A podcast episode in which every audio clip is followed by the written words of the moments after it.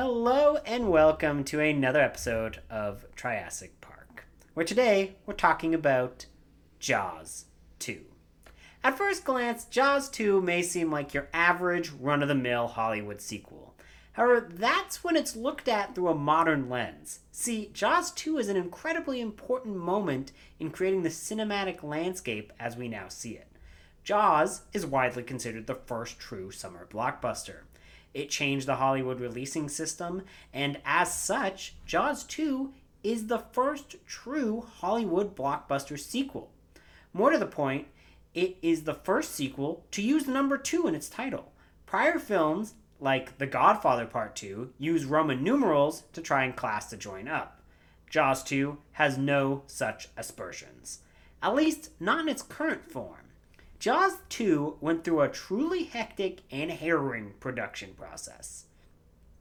Filming for Jaws 2 started with an entirely different director, John Hancock. Hancock wanted to make a much darker and more harrowing film. Hancock was brought in when Howard Sackler wrote the first draft of the screenplay and recommended his inclusion. Sackler did last minute touch ups on the original Jaws script and was brought in after Carl Gottlieb from the original film declined to return for his writing responsibilities. Sackler wrote a much darker script, a decrepit Amity that was on its last legs. Sackler brought in the mafia ties from the first novel and other elements that hadn't been included in the original film. With Hancock on the project, his wife, Dorothy Tristan, did an extensive rewrite on Sackler's version. This new hybrid version had quite a few things in common, but there was a very different script overall. All taking place on Catalina, Hancock was taking multiple takes and had very specific vision for how the film would look. Everything had to be darker, shops had to be closed, and streets empty. The reason for Hancock's firing is not exactly clear, but there are a plethora of theories.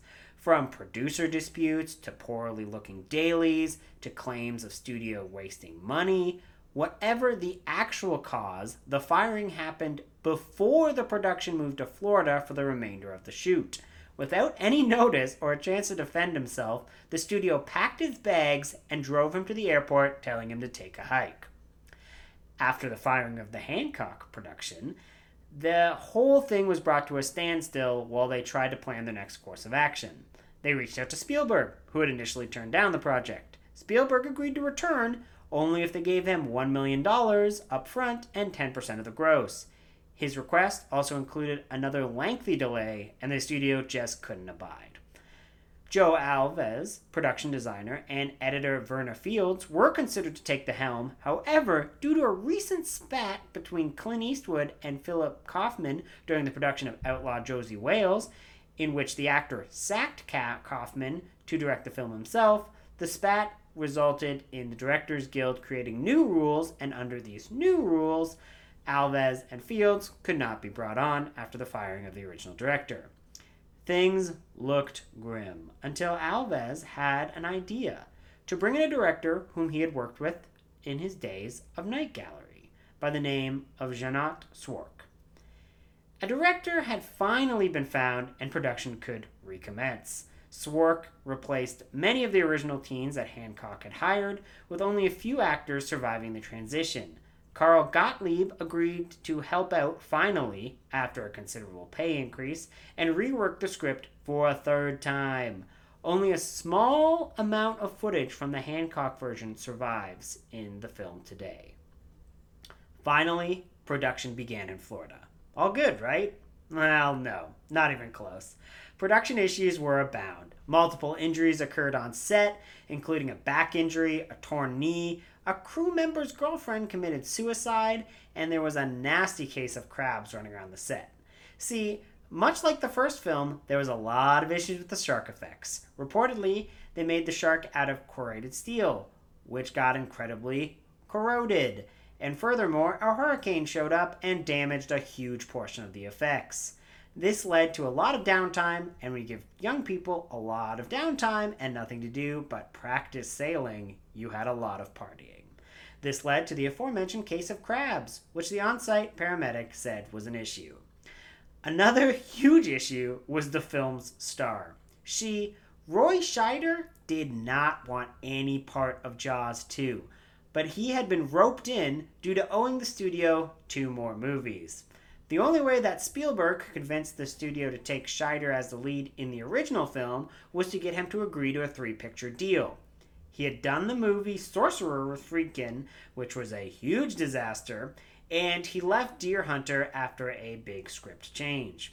To entice him to do the movie, they offered Jaws 2 to Scheider with the promise that this one movie would count as two on his contract and he would be free of Universal after doing the picture. He agreed, but he was not a happy camper. There are disputes towards just how much of a jerk he was on set, but it was clear at the very least that he despised director Szwarc. The two got in a brutal fight that, in some reports, featured the two men choking each other. After each and every scene break, Scheider would strip down and begin sunning himself. There are conflicting reports as to whether or not this actively affected his look on film or if it was just a strange quirk.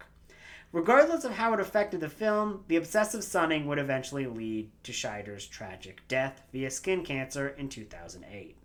Actor Murray Hamilton filmed his scenes in short succession as his wife was going through medical treatments and he demanded to be by her side. Hamilton's portrayal of Mayor Vaughn loses some of its depth in the final film, which has led to the presence as a mayor in Jaws 2 as a bit of a running joke online.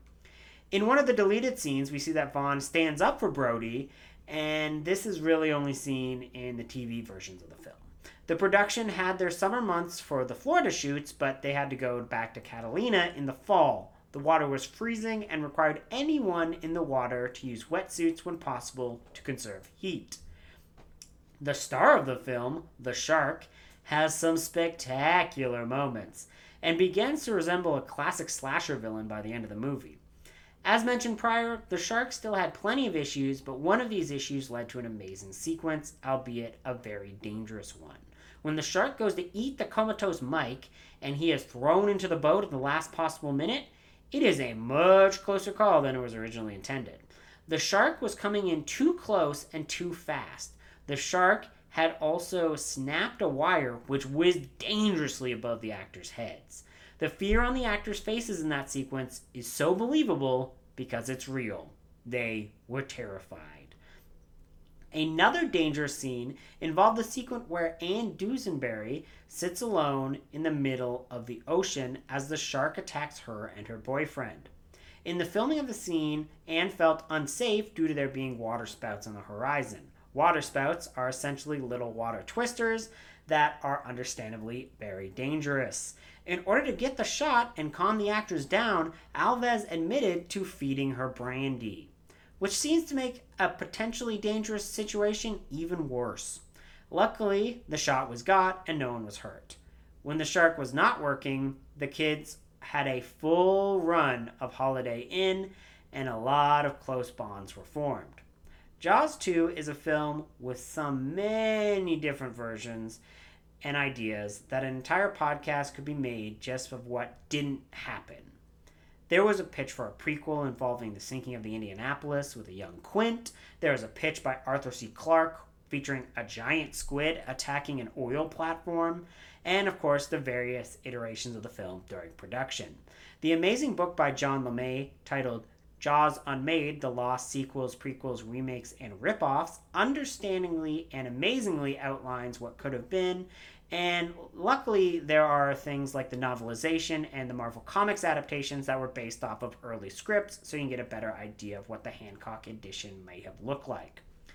The Jaws 2 we got has a lot of great elements to it, and a simple plot.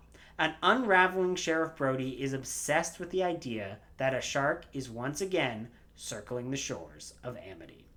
Everyone is highly skeptical and eventually Brody's paranoia gets him fired. His son and his friends go off to sail with their friends, and the now disgraced father has to rescue them because the great white is attacking them.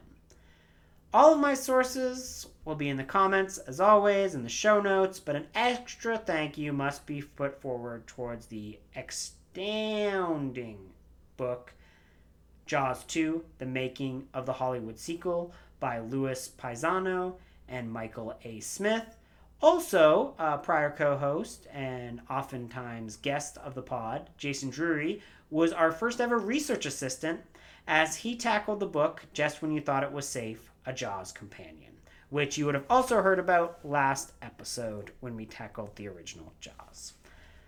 So, Adam, now that you know so much about a film that seems on the surface so simple, what do you think of Jaws? Don't work with teenagers.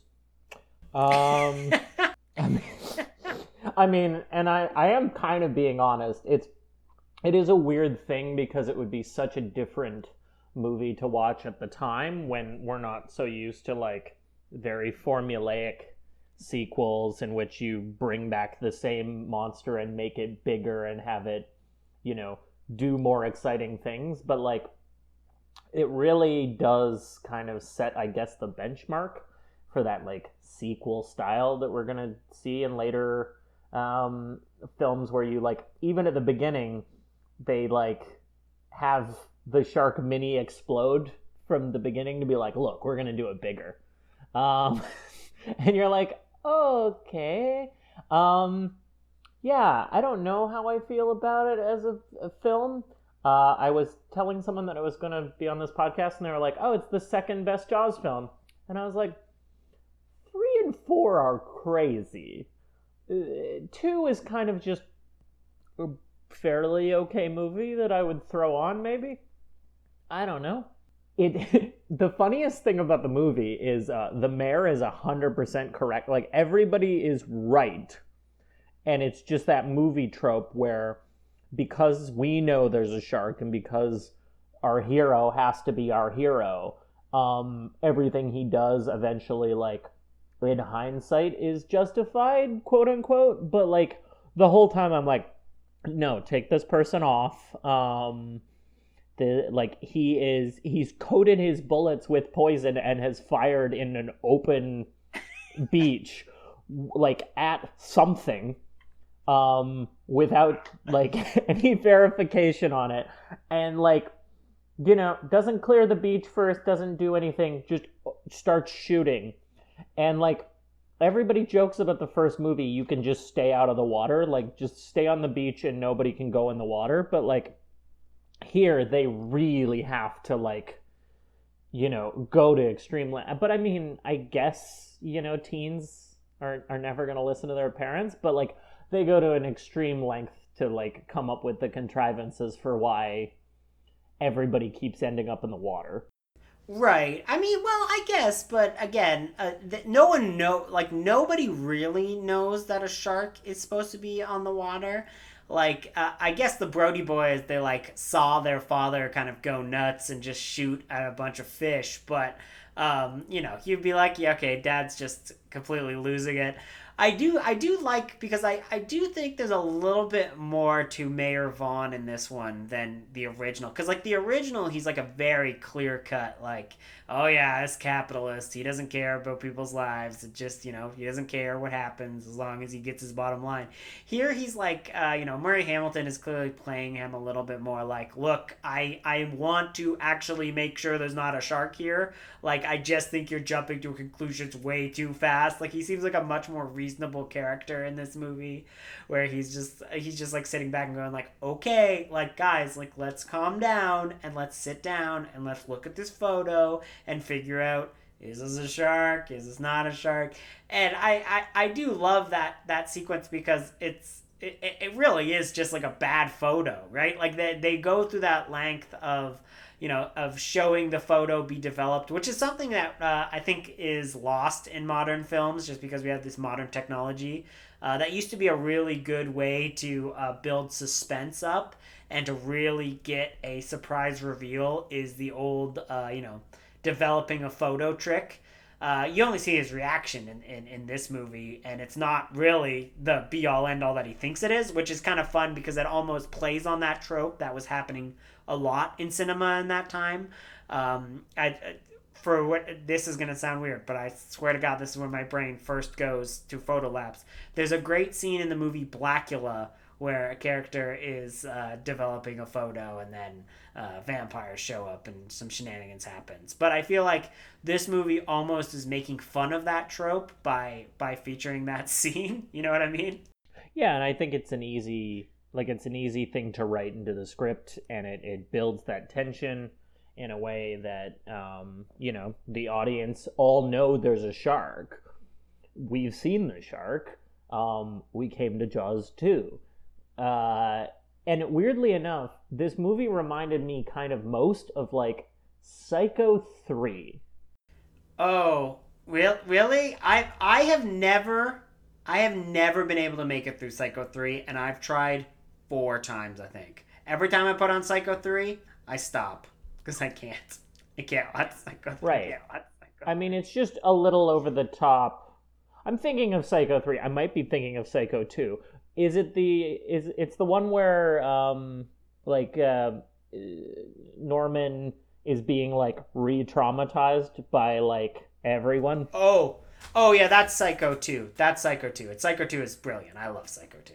I, that's a that's a pretty good comparison. That's a Cuz like bro like basically what you're getting is a character that has experienced trauma, jumps to the same conclusions, assumes everything, like, you know, has this authority, and so is.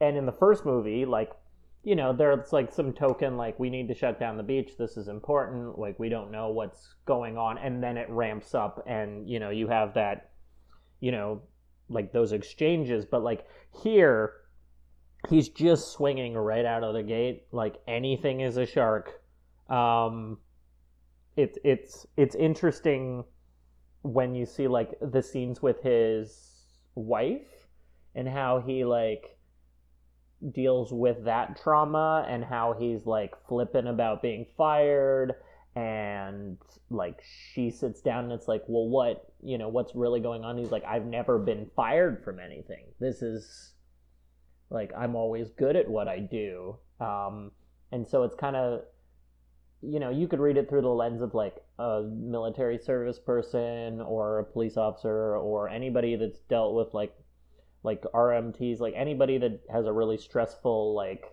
violent job is that he's just kind of internalized it and he's dealing with these like really stressing situations all the time. And it seems like all the kids on this island are also all the time finding bodies Oh yeah. Oh yeah.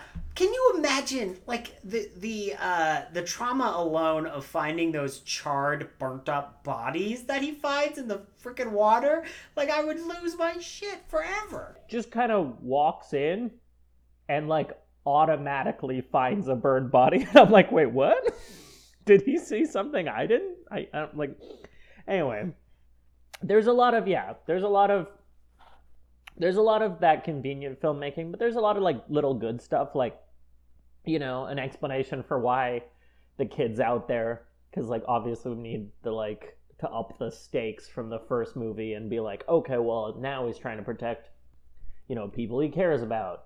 Um and like you know the explanation that the kid's like i want to come on the thing which is like obvious but at least it's like something new and a different dynamic because this would be terrible if they just made another movie where three guys go in the ocean and fight another shark Right, right. I it- it's uh it's so much of that. It's a very different movie, right? Because I've heard people compare this to a slasher film, uh, which is actually a pretty apt comparison because again, this is very early in the slasher boom, though. Like there's the the tropes of slashers have not really, uh, you know, been put into into place. I mean, this movie came out the same year as the first Halloween, right? So um, it's a very different movie in that regard, but it does have a lot in common where there is a scarred assailant. Like it goes up to the point where it's like a traumatic, scarred looking uh, shark in this one, which I thought was a really amazing way to make him more menacing. Uh, actually, it's a her, by the way. In one of the scripts, they make this be uh, Bruce's mate. Um, and fans call it Brucetta, and that is a horrible fact that I had to just let out. Uh, but anyways, the uh, the the uh, the kids being picked off one by one uh, in in a very slasher esque way. I thought was a, a, very interesting way to take this movie, but it also has that level of artifice and artistic worth that uh, the original Jaws does because there's these like amazing sweeping shots of the landscape. The cinematography is amazing. I love all the lighting. I love just like looking out on the open ocean. And then you have like John Williams doing honestly like probably his most underrated score because I had no idea. Uh, I mean, I've seen this movie before, but I never really listened to this movie. It really never really took it in, in, and taking it in fully, you really uh, figure out just how much of this movie works because of John Williams. Like he is really pushing this movie forward and really making the scares happen and the tense happen and everything like that. So he is pulling like extra levels. Like this is a slasher film that has music by John Williams. Like that's amazing, right? Like that's amazing if you look at it from that perspective. That's like it's unheard of. Um, and I, I do understand that there is some retreads, right? Like it's not wholly new and wholly original. Um, it, there is moments where they just kind of seem to bring characters in and just kind of like throw them away. Uh, I thought they could have maybe done more with like a female, like you know, bi- marine biologist, because she comes in briefly and goes like gives her display of the orca, uh, which by the way, this podcast was originally going to cover Jaws two and orca, because I thought that orca uh, that the I heard in a video that the uh, that the Jaws two uh, Jaws 2 came out after Dino De Laurentiis' Orca, and that's why there's a dead orca on the beach because it's a fuck you to Dino De Laurentiis' Orca film. Because in that movie, the orca eats a great white shark as a fuck you to Jaws, even though the old, it's a ripoff of Jaws. But anyways, um, it turns out that from uh, reading John LeMay's book that that is just a rumor and is not true because the orca death was in very early versions and very early drafts of the script that predate the movie Orca. So um, there you go. There's a fun fact for you. It might be like you know a commentary on the the Orca, the ship from the first. Like it might be them commenting on like, well, this trauma is resurfacing, and he's like remembering this horrific thing that's happened. And also, you know, you need like another big thing that could explain what it was it was interesting. Um, yeah, I mean, I will say in terms of like the slasher tropes, um, I don't think I liked any of the teenagers particularly. Um, they had some scenes that were like you know meant to humanize.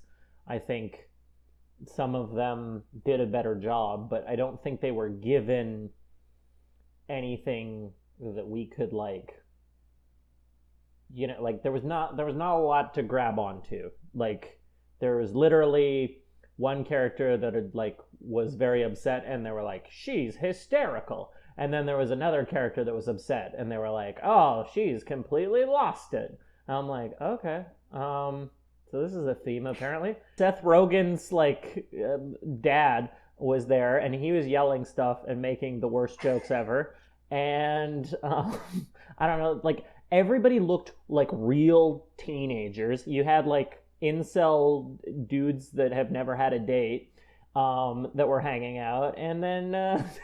By the way, one one of those is uh, one of those is Keith Gordon, who would then go into Christine, where he also plays an incel dude who can't get a date. Uh, now he's a director and seems like a lovely human being. So, um, you know, he just got typecast in the 80s and the early late 70s. Like, it's a hard trope, but, like, it really it's just kind of a bummer now and like we've seen it in so many things that you're like okay we we get it you are not talking to anybody and expecting to them to fawn on you and i don't like it added nothing for me um you know i thought that some of the like interactions were like at least believable dumb teens the water balloon fight and then like the guy that kept pumping up his boat and then it popped while he was making a dumb joke that no teenager would ever make, but whatever. and um, yeah, I don't know. It was like yeah, they were fairly trope heavy teenagers, but like again, this is pretty early on, so like you might not have the like this person's the blank person, this person um, you know, is the final girl. Like there isn't that um and you know, I think the inclusion of a child, even though child actors can be often very difficult to work with, you know, at least like upped the stakes. Right. That that child the child was actually one of the ones who got replaced when the new director came in. Weirdly enough, like they replaced the kid, and you're like, it's he's just like a kid. Like he's not like Laurence Olivier. Like why'd you replace this kid? Like you clearly didn't watch any of his footage. You just went, oh, the other director had him. Get him out. Get this kid out of here. Get this schmuck out of here.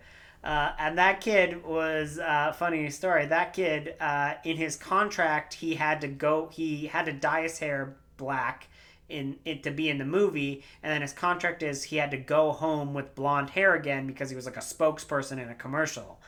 Um, and they fucked up the dyeing process, so they sent the kid that they just fired home with green hair. Nice. I mean, I guess they didn't probably care back then because you could do a lot worse to people.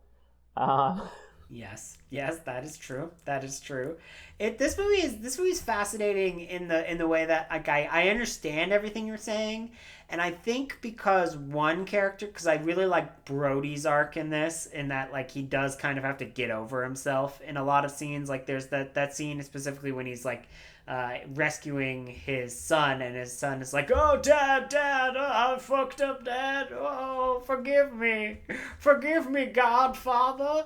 Uh, and then he's just like, "That's I, this is not like the problem right now. I'm glad you're safe and go be safe, right? Like, don't worry about it, and we gotta get going." And it's just um, that in the original script there was a lot more. Like, there's still some good tension between Brody and the like uh, Ellen's new boss, uh, like the uh, the Len Peterson, I think his name is, uh, which is a terrible name. No one should remember that name. Only somebody who's read three books with this character. Uh, but anyways, Len Peterson was originally supposed to be having an affair with Ellen, um, which is similar how in the original novel, um, Hooper is sleeping with Ellen, and they have like a torrid affair. In the the novel, it is amazing because like you could not make it into a movie because in the novel, Brody is just the biggest fucking loser and he like only he survives pretty much like by accident. Like he's like some overweight schlubby dude, and he just survives because the shark eats the other people first. Like it's very clearly a Moby Dick, like one to one kind of in many ways. So like having him be the Ishmael and the yeah, but it has a better kill than any Moby Dick movie uh, or Moby Dick story uh, because you know. When, when, when was the last time you saw Moby Dick uh, get electrocuted to death? And and uh, say ah. Well, Moby Dick doesn't die really, so I guess that's the real problem. Is that Captain Ahab didn't have electricity. so, so what we've proven in in this episode so far is that I have time to read two to three books about the movie Jaws two. Still haven't read Moby Dick.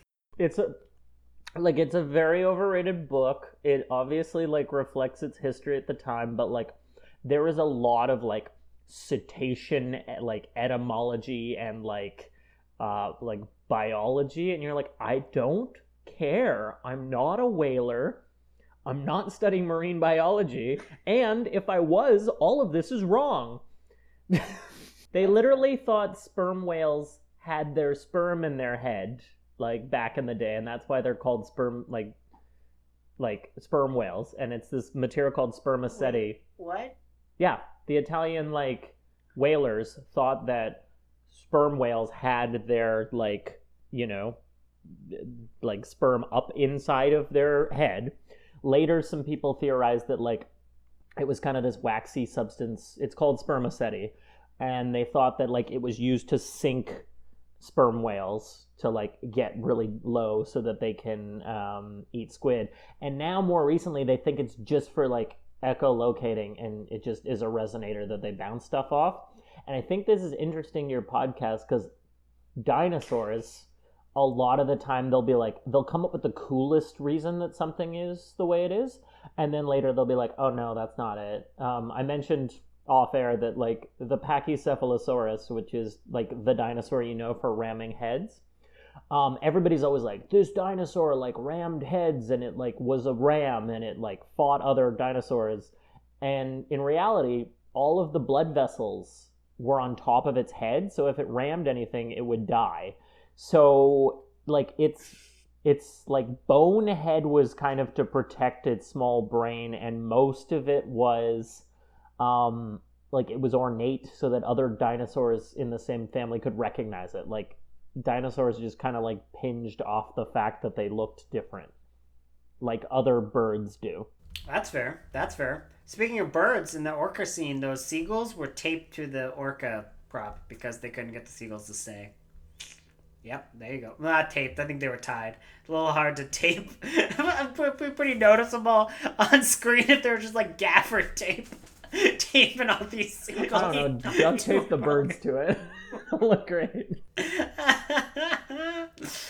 oh gosh, oh gosh. They apparently like during uh produ- so did you so what do you think of the original Jaws? I guess we probably should have got that off off the start? Like, are you a big Jaws maniac? I mean, like, it would, it like, it definitely would be like in a top 10, like, you know, of the like progenitor, like, if you go from like monster, like classic Universal monsters, and then there's Jaws, like, it is one of my favorites because, like, even though the like three person character interactions are a little like hey we're three guys and we're on a boat and we're drunk and we like won't have any female characters ever. But like i think like everything in that film it, like great tension fantastic opening one of the best like scenes of all time and just like i had forgotten so i rewatched jaws for this before i watched jaws 2 and like the fact that like Brody is leaning into the water like on the mask when he's pointing the gun is like next level tension. And this movie tries something like it, but I'm like, well, I mean, either this is going to happen or just he's going to die and there's only like 5 minutes left, so I don't think it's that. Look, in the movie Leviathan, it's, it's this other movie. It's called Leviathan. It's from 1989. Everyone loves it. Everyone's like, "Oh, Leviathan, it's great," and I was like, "Oh, it's got Peter Weller. Oh, it's so good." And in that movie, Peter Weller also says the line "Say ah," but he adds "motherfucker" because it's an R-rated movie. And when I watched that movie, I was like, oh man, one of the only good parts of this movie is when he says, say ah, motherfucker, and then like throws a grenade in its mouth and it explodes. Uh, and then I watched this movie again, and I'm like, wait a minute. So you're telling me there's nothing good about Leviathan? Leviathan sucks. Jaws 2 forever just wait. We'll eventually cover Leviathan on this film uh, podcast, I'm sure. Uh, but okay, so yeah, the original Jaws, uh, we talked about a lot uh, last episode for people who are listening along, uh, is of course like a classic. And it's really hard to, uh, I guess, imagine uh, doing another film, especially when sequels were not the norm, right? Like everyone in all the behind the scenes are always talking about how, like, look, man, we had no idea what sequels were like like we really like sequels happened obviously but they didn't uh, usually like have huge returning cast members and they weren't big budgeted and they were usually seen as lesser movies uh, which they normally are like depending on the movies but they weren't really given as much money studio wise like it was kind of just like oh hey you can also get some money off of this. Like you're not going to make as much money but you're still going to make money um, but we're not going to make your budget that big. But like Jaws 2 is like a full, big, blown out Hollywood production, uh, which again, um, I think what works in this movie's favor is the fact that they had so many really good second unit directors who just captured like everything because like if they had re- like the only thing that remains from the the John Hancock version that he filmed himself and got his like director of photography and everyone to shoot is the scene where the very first appearance in the harbor of the jaws like the of the shark and the fin comes up and you briefly see it in the harbor. And i think it's really telling because you can really get a sense of fog in it. It's night. It looks a lot dreary and a lot more like it's it's it looks different so you could tell that somebody did something different with it but it's also just a good introduction to the shark so like only really if you're thinking about it and looking at it cinematically would you go oh, I now know this fact, so it's different, but in the movie it, it fits. Um, but I, I, the original movie, as written, sounded fascinating because it was just a way darker movie. And it would have easily been an R rating. That was one of the problems they had with uh, this movie, like especially in production, is they just kept adding kills and then having to subtract kills and then having to film a kill another way with blood and without blood just to like make sure that it was PG because again at the time this is before PG thirteen, and uh, you know they didn't want to make it R because that would just massively cut into their profits and. I don't know if there's ever been an R rated sequel to a PG movie. Ever. Now that I think about it. There may be in some in some weird world. Uh, but yeah, it's uh, it's it's it's very odd that this movie is even rated PG because I know nowadays it would 100% be PG-13, um, especially given like how they're really uh, like even when the the couple like Brody and Ellen are at the party at the opening, they literally go like, "Hey, want to go home and have sex?" Like they say fool around, but like they're not like hiding the fact that they're like bumping bumping uglies, right? Like it's not it's not subtle at all. So uh, it's a very weird PG movie. Like PG meant something different back in those days, where I, not it's not as much nowadays. You know what I mean? You know what I mean? No, the YMCA movie. Um, I'm trying to remember the name of it. Um, yeah, there's just full on like penis out, and it's rated PG, and you're like, oh, okay. Um, but like, yeah, there was just kind of something different. I'm not gonna say audiences were more mature, but I think at the very least there was less expectation that like seeing something was going to like strongly traumatize a child like i would say the average maybe 13 year old saw like terminator 2 um and you know sometimes parents would like cover your eyes or whatever but like i would say most people saw it and were fine and that's uh, you, you're doing you're doing just attack attack on my own show. You're just attacking me on my own show. All right, look, that scene where he's drinking milk and then the knife comes and slices through his milk and then his head scarred me for life. And I was very scared of that movie. Okay? Okay? That movie frightened me a lot. I'm a scary little baby. I watched a lot of like scary movies when I was a kid and they also really got me. Like I remember seeing the first uh, Nightmare on Elm Street and just the idea of Freddy was the scariest thing in the world. The movie itself is, is still pretty good, but like you know the idea was so much bigger, and I think like Jaws obviously and uh, Jaws 2 I would infer for everybody that saw it like it was that concept that like people didn't want to get in pools like not even like water where a shark could be like they didn't want to get in like the bathtub. Yeah, right. Well, it, it was interesting. Uh, interesting that you mentioned that there was uh, an early version of the script. Um, pretty much played up on that idea because there's a nightmare sequence in the early script where Brody just like starts seeing shark fins everywhere like he like goes out and he's like, oh, there's shark fins there, there's shark fins there, everywhere there's shark fins. He looks at his pool in the backyard and there's like a shark fin in his pool, and I'm just like, oh, that sounds like an amazing, uh, you know, a really fun dream sequence to just so showcase just how paranoid he is and just how widespread the fear is. He, I mean, I guess that would be a little interesting to talk about how really um, Brody is almost like reflecting how the audiences handled the original Jaws. Because after Jaws 1 came out, there was like a. We, we will. Obviously, we're going to discuss that, and we have discussed that uh, at length as we go through this series.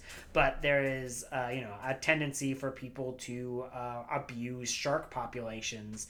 And a lot of people uh, murdered a lot of sharks because the original Jaws and just kind of immediately panicked and immediately like sounded the alarm and you know probably poison tipped some bullets and shot it at some bluefish too. Like you know, um, his paranoia and his uh, his level of just wanting to destroy whatever it is that could possibly danger them, even if it is just an animal who's like living on its own, right? Like, um, kind of reflects how society reacted to the original Jaws. Definitely, like I could see that, um, and I think it's interesting watching this movie now because we can clearly see that they're doing like a form of PTSD or um, probably shell shock. Then I'm trying to remember if where they were, like if it was battle fatigue. The thing is, they weren't like acknowledging that it could happen to non-soldiers, so like it was clear that that's what they were portraying was just this character that like you know you expect like to wake up in cold sweats and he's having memories of this thing and he's specifically saying like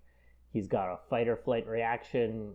He seems to be like you know he's he's gone all out. He's set up a tower we are to believe um because otherwise that tower was there.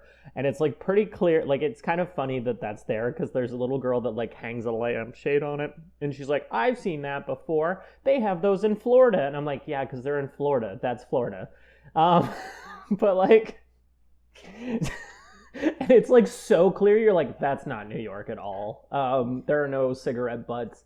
That doesn't look like a boardwalk um like this is definitely in like look at this white sand and you're like oh, you ever been to atlantic city?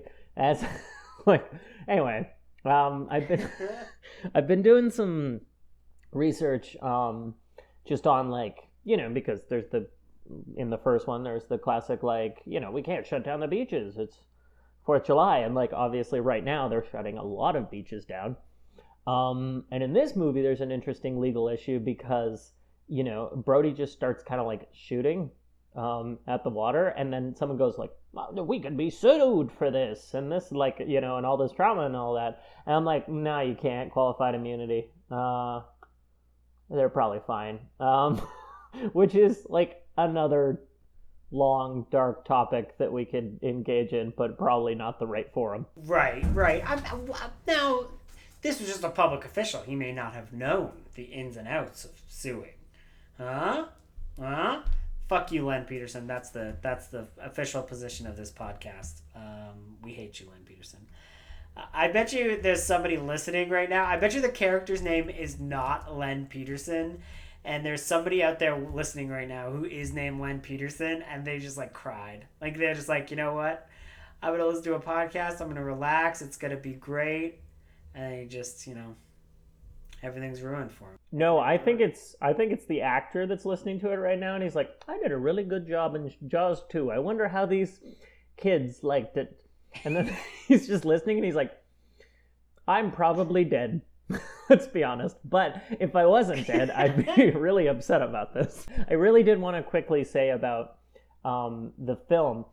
I think, like, yes, I, I haven't read anything about what the original script was, but what I want to say is this script works because we've already seen the killer shark. Like that's what made the first one so great. Everybody says is that you don't really see it and then like when you eventually get it you're like whoa like this is so terrifying.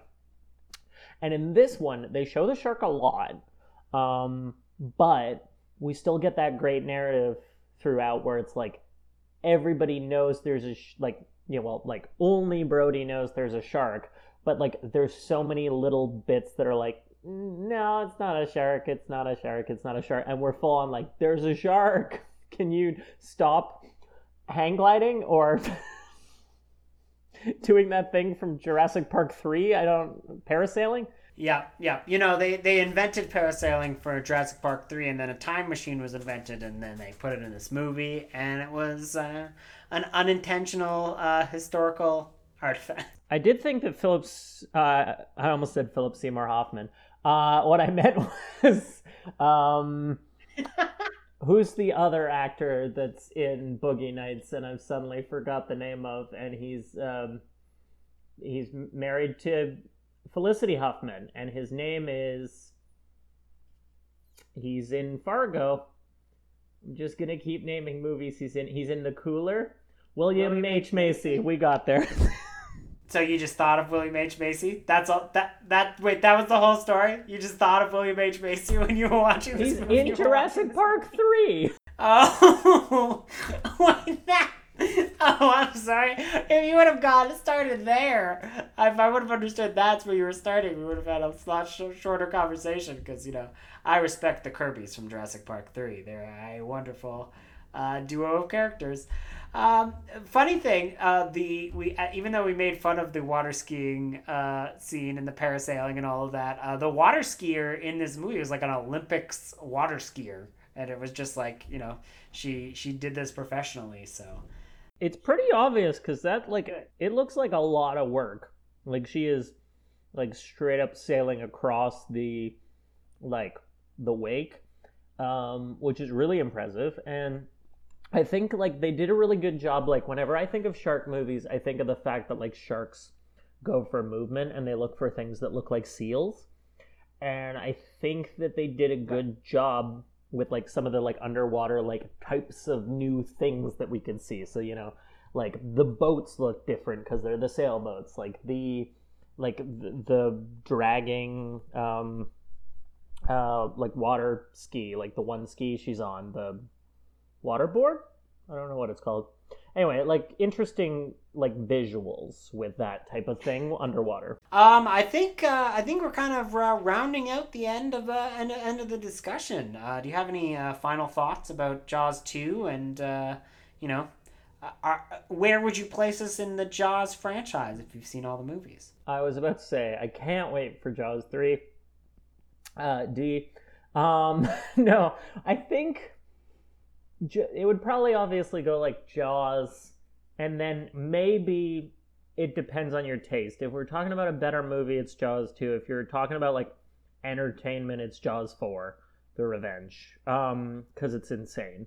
Um, so yeah, I mean, this is probably a, a much well, it is a much more competent film. So I'd say it's probably Jaws one, Jaws two, Jaws four, and then Jaws three. I think exists. Uh, I can't wait. I'm really excited. I love Jaws 3, so we'll talk about that next week, obviously. Uh, um, uh, yeah, so those are good final thoughts. Like, I think uh, I, I, I was really surprised with how competent of a sequel Jaws 2 was and how much I enjoyed it this time around.